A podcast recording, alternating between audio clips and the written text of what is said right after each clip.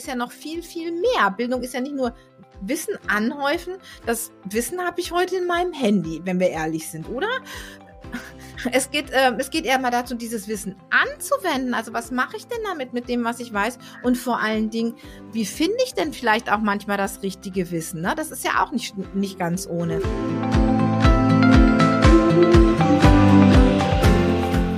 Kurswechsel Kindheit. Dein Podcast für ganzheitliche Bildung und Erziehung mit Andrea Schmalzel und Petra Rodenberg.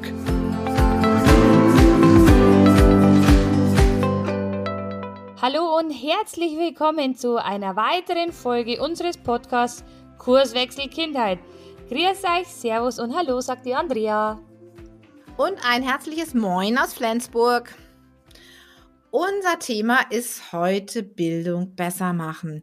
Die Zeit hat äh, ja in der aktuellen Ausgabe irgendwie ein ganz tolles oder naja, ein interessantes Interview gehabt zum Thema Bildungsabsturz.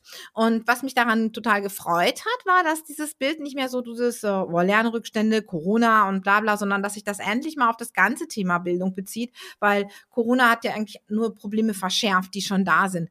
Und ich finde es total schlimm, dass man da liest, dass immer noch 20 Prozent der Schüler, wenn die aus der Schule kommen, nicht ausbildungsfähig sind. Das heißt, denen fehlen vor allen Dingen Grundlagen im Lesen, Schreiben und Rechnen. Und das finde ich, ähm, das macht mich auch wieder ehrlich gesagt richtig wütend und sauer, wenn ich mir das überlege, weil Lesen, Schreiben, Rechnen, das brauchen wir in unserer Gesellschaft an jedem Eck und jedem End. Und ich glaube, dass da da ganz viel im Argen liegt, dass wir meinen, dass wir unwahrscheinlich viel reinpacken müssen in, auch in die Grundschule schon und dass wir viel zu wenig an diesen Grundlagen üben, aber dass wir diese Grundlagen auch gar nicht so auf Augenhöhe und wertfrei vermitteln, was ja bei uns im ganzheitlichen Ansatz total eine große Rolle spielt.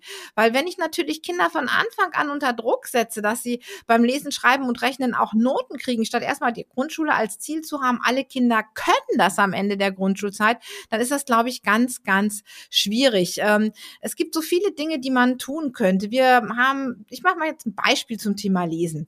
Beim Lesen ist ja oft so, dass wir ähm, ja, beim Lesen ist es einfach so, dass viele Kinder heute Schwierigkeiten haben. Das zeigen die PISA-Studien. Das sinnentnehmende Lesen ist schwierig. Und da gibt es dann ganz tolle Studien zum Thema Tandemlesen.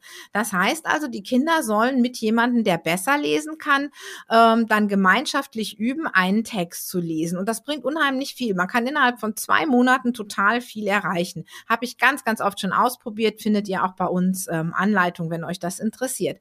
Aber ähm, was haben wir früher gemacht? Wir haben in der Klasse gesessen, wir waren 40 Kinder und alle haben einfach laut den gleichen Text vorgelesen. Alleine so eine Übung könnte schon total viel ausmachen. Das kein Kind steht dann da, dass es irgendwie sich blamiert, weil es vielleicht nicht so gut lesen kann. Es übt trotzdem. Und ich glaube, wichtig ist, dass wir gerade bei den Grundfertigkeiten davon weggehen, das Ganze zu benoten, sondern darauf zu achten, dass einfach alle Kinder es lernen und dass wir alle Kinder mitnehmen. Das würde auch wahnsinnig viel Druck für alle rausnehmen. Ja, vor allen Dingen die Kinder hätten ja wieder Spaß bei dem Ganzen dann, ne? weil sie ja irgendwo ihre Erfolgserlebnisse doch auch sehen, oder Petra? Ja, ganz genau. Ich finde, es ist einfach so, äh, boah, bei Lesen, Schreiben, Rechnen zu benoten, ne? weil es gibt ja noch, auch in Bayern ist es bei euch ja, glaube ich, äh, noch, noch viel schlimmer, dass eben geguckt wird, wer darf denn auf die weiterführende Schule nach den ja, nach der Grundschule. Und wenn Lesen, Schreiben und Rechnen, natürlich müssen die Kinder das können, aber wenn das von Anfang an immer mit Druck benotet wird, finde ich das unwahrscheinlich schwierig. Es wäre viel, viel besser, wenn die Kinder das erstmal, ja, mit Spaß gemeinsam lernen könnten, ohne dass das ein Auswahlkriterium wird. Denn die Kinder, denn Bildung ist ja noch viel, viel mehr. Bildung ist ja nicht nur Wissen anhäufen. Das Wissen habe ich heute in meinem Handy, wenn wir ehrlich sind, oder? Ja, ganz genau. es geht, ähm, es geht eher mal dazu, dieses Wissen anzuwenden. Also was mache ich denn damit mit dem, was ich weiß? Und vor allen Dingen, wie finde ich denn vielleicht auch manchmal das richtige Wissen? Ne? Das ist ja auch nicht, nicht ganz ohne. Aber Bildung ist doch auch noch was anderes. Wir haben ja auch ähm, nicht nur das, was mit Wissen zu tun hat, sondern auch mit der Persönlichkeit, Andrea. Ja, ja, vor allen Dingen, ähm, ja, das Wissen ist schon gut und schön. Ne? Klar, ich brauche das, aber wie du schon gesagt hast, kann ich auch gern bei Google angucken und äh, nachschauen. Ähm, aber ich finde auch ganz, ganz wichtig ist, dass die Kinder sich das Wissen auch aneignen können, müssen sie auch erst einmal neugierig sein. Ne? Das ist für mich so ein ganz wichtiger Punkt.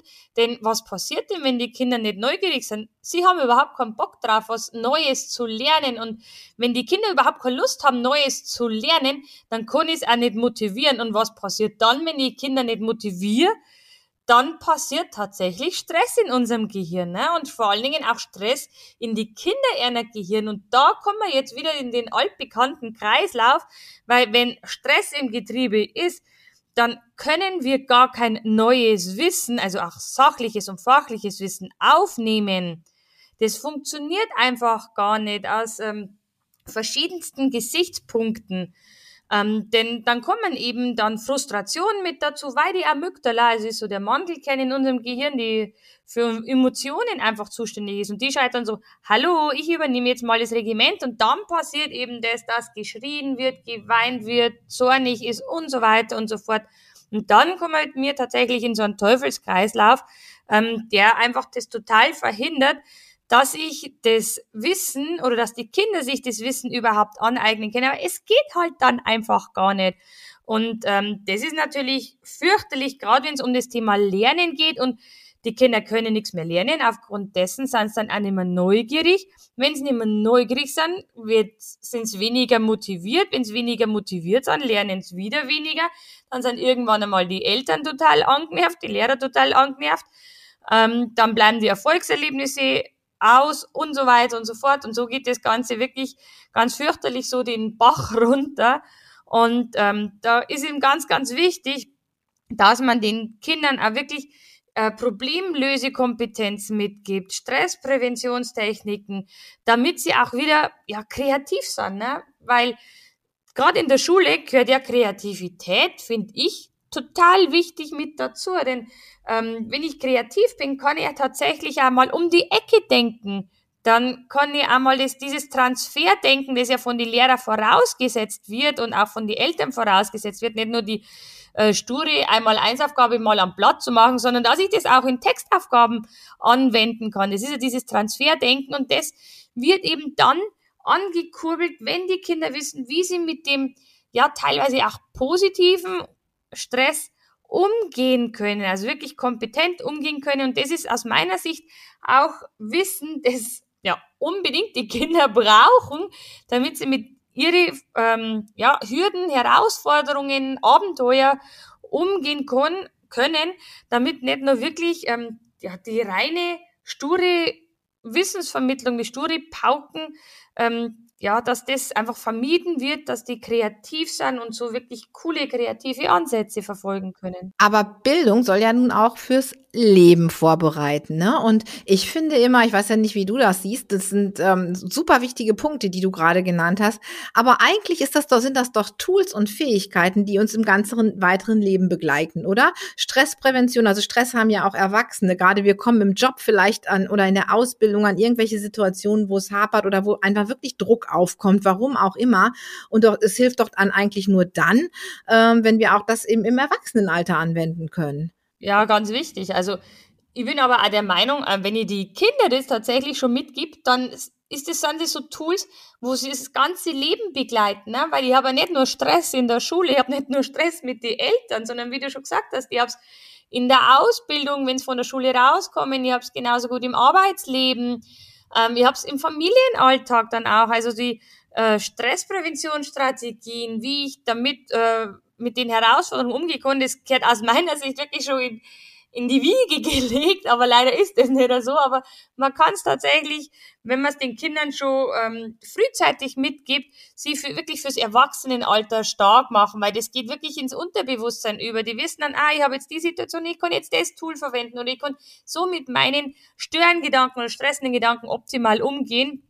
Und dann ist das einfach ja ein Tool, wo die Kinder wirklich das ganze Leben begleitet, wo es das ganze Leben unterstützt und wo die das ja dann auch wieder der nächsten Generation weitergeben. Ne? Also es bleibt ja praktisch, das ist, geht ja viral dann irgendwann einmal. Das gebe ich immer wieder weiter, wie ich mit den Sachen kann und ich bin dann ja wieder ein Vorbild und wenn ich ein Vorbild bin, dann gebe ich es ja unbewusst dann weiter. Also deswegen ist es für mich unablässig, äh, das den Kindern bereits mitzugeben. Ja, also im Prinzip kann man sagen, zu Bildung gehört natürlich Wissen, aber es gehört auch dazu, Wissen anzuwenden, Wissen zu finden, aber auch das Thema Stress zum Beispiel, aber auch Persönlichkeitsentwicklung gehört für mich dazu. Das heißt, ähm, nicht nur dieses Wissen in die Kinder reinzugeben, sondern auch die Reflexion darüber, ne? also darüber nachzudenken, ähm, zu lernen, aber auch über Lebenssituationen. Also natürlich ganz, ganz viele Erwachsene sind ja auf dem Weg und machen, machen sich auf dem Weg, das finde ich total cool zum Thema Persönlichkeitsentwicklung, sich mal mit sich selber zu beschäftigen. Aber wie viel Zeit haben eigentlich Kinder noch so, sich ganz natürlich mit sich selber zu beschäftigen? Und ähm, auch, aber auch zu überlegen, wenn was nicht geklappt hat, ne, wer hat schon wirklich, wer arbeitet denn an Misserfolgsstrategien? Es geht doch eigentlich immer nur darum, Erfolg zu haben und gute Noten zu haben und zack, nächste Arbeit, zack, nächste Arbeit. Und ähm, das finde ich ganz, ganz schwierig. Und ich denke, da sind gerade auch die Kultusminister gefragt, dass man einfach mal dass die Politik einfach mal andere Ansätze angeht. Also ich möchte dazu, denke ich mal, auch so überlegen, wenn was schiefgegangen ist, auch wirklich mal zu reflektieren, warum ist das denn passiert und was kann ich daraus lernen, was kann ich mir daraus mitnehmen, das vermisse ich einfach. Und auch zu reflektieren, wo will ich denn hin, was ist denn so mein Ziel, ähm, vielleicht nicht in der Grundschule, aber gerade wenn die Kinder etwas älter werden, auch Zielarbeit zu machen, also mit den Kindern wirklich zu gucken, wo wollen die hin und wo wollen die dauerhaft hin. Also es geht eben nicht um, um schlechte Noten oder sowas, sondern wirklich zu gucken, okay, ich habe mir jetzt was vorgenommen, das hat nicht geklappt, warum hat das nicht geklappt? Und das hilft den Kindern ja auch, wenn sie dann eben gucken wollen, wo wollen sie nach der Schule hin? Weil diese Blätter zur Berufskunde, die man sie so vom Arbeitsamt kriegt, die sind meistens auch nicht sonderlich hilfreich und neugierig machend. Also ich glaube, das Thema Persönlichkeitsentwicklung und Reflexion über auch mal über das Scheitern, weil Scheitern gehört einfach auch dazu, aber auch Scheitern muss man lernen in meinen Augen, wären auch ganz wichtige Themen. Also da muss ich jetzt gerade äh, nur erzählen. Also bei uns ist es tatsächlich so, ähm, ich habe ja auch Zwillinge und da ist es so, mein Gott, es passiert einfach, dass mal Noten total in die Hose gehen. Das gehört mit dazu. Und ich sage immer so, die wahre Intelligenz liegt wirklich daran, ähm, aus den Fehlern zu lernen. Einfach die Ex oder die Schulaufgabe oder sonstiges einfach nochmal zu anzugucken, zu gucken, hey, ist da ein Grundsatzfehler drin, ist ein totaler Denkfehler drin oder sind es einfach Flüchtigkeitsfehler oder Schusselfehler? Ähm, und dann aus diesen Fehlern tatsächlich zu lernen. Und ich glaube, das ist so eine Kompetenz, wo man den Kindern einfach mitgeben muss. Klar, man muss auf die Nase fallen, dass man besser werden kann. Stell dir mal vor, wir würden überhaupt keine Fehler machen. Wie sollten wir uns denn immer wieder verbessern? Das geht ja eigentlich gar nicht. Und deswegen ähm, finde ich das jetzt total cool, dass du das gesagt hast. Ähm, da bin ich echt der Meinung, die wahre ja, geistige Intelligenz liegt echt als seine Fehler zu lernen. Wir brauchen Fehler. Also ich finde Fehler immer ja, gut. Also wir, also wir zwar haben ja auch schon so einige Fehler, gerade die technischen Herausforderungen so hinter uns und wir werden immer besser, ja, weil wir immer gucken, wo können wir nur optimieren, was können wir besser machen, was funktioniert besser. Und ähm, das ist einfach cool, weil nur so kann man wirklich besser werden, ja. Aber ich denke auch die ähm, Erwachsenen brauchen an der Stelle Unterstützung. Ne? Ich denke, da muss sich auch in der Schule was ändern, oder? Wie siehst du das? Ja, Vollgas. Also ich glaube immer, das ist immer schwierig, die Erwachsenen. Also ich, mein, ich bin ja auch Mama, also ich zähle da ab und zu auch mit dazu, ähm, wo ich immer mit so meine Volle reintapp. Ja, wir müssen dann die mit die eigenen Erwartungshaltungen, glaube ich, muss man immer ähm, sich ziemlich drosseln und man darf nie vergessen, so, hey, ich muss das Kind betrachten. Also vor allen Dingen nie auf schulische Erfolge ähm, reduzieren. Und da, glaube ich, müssen wir Erwachsene dann tatsächlich öfters uns mal an die Nase greifen, glaube ich. Und einfach nochmal hergehen und sagen, mein Gott, okay, gut, that's it, das ist passiert, was kann man verbessern? Und ähm, die machen das dann schon. Also ich glaube immer, wenn man äh, als Pädagoge und als, als Mama oder so das Vertrauen in die Kinder wieder hat und mehr Vertrauen in die Kinder hat, glaube ich, ist so das Beste, was man machen kann, weil in die Kinder steckt so unglaublich viel Potenzial. Man muss ihnen bloß einfach die Möglichkeit geben, sich zu entfalten. Und wenn man ihnen die Möglichkeit gar nicht gibt, erst einmal Erfahrungen zu sammeln und erstmal Fehler zu machen, wie sollen sie sich denn dann entwickeln? Das funktioniert doch alles hinten und vorn ähm, überhaupt gar nicht. Die, da glaube ich, muss man als Mutter sich wirklich zurücknehmen. Also, wie gesagt, ich selber sprich aus eigener Erfahrung, ich muss mich da immer drosseln und bremsen und ihnen nicht immer alles vorkauen, sondern einfach, ja, sie einfach mal auf die Nase plumpsen lassen. Und die kommen dann schon, wenn sie was brauchen. Und ähm, das muss man einfach lernen. Und meine sind jetzt gerade so wunderbar in der Pubertät mit 14. Ähm, das heißt, ich muss jetzt tatsächlich an mir Tag für Tag arbeiten, mich tatsächlich total zurückzunehmen, weil die wollen jetzt auch gar nicht mehr, dass Mami herkommt und sagt, komm, könnte man nur das anüben und könnte man nur das angucken und so das, die Zeiten sind jetzt vorbei und jetzt äh, heißt es einfach wirklich Vertrauen zu haben, Vertrauen in die Kinder und in ihre Problemlösefähigkeit einfach zu haben. Ja, ich glaube, das ähm, ist ein Riesenthema. Ähm, einfach auch zum Thema Bildung hatte ich ja auch im Speaker Slam schon einiges gesagt, was sich da verändern muss. Wer Lust hat, kann sich das Video ja gerne angucken. Das verlinken wir nochmal in den Show Notes. Aber damit Bildung besser wird, brauchen wir, denke ich, auch andere Ausstattung an den Schulen. Also ich glaube, da, da muss auch nochmal investiert werden. Was, was meinst du dazu? Ja, also ich glaube, ähm, man muss echt einmal schauen, dass die, die Grundstruktur, glaube ich, in der Schule so ein bisschen anders ist. Ne? Also, dass man vielleicht auch die Klassen kleiner macht. Ne? Also, wir haben da unglaublich riesengroße Klassen.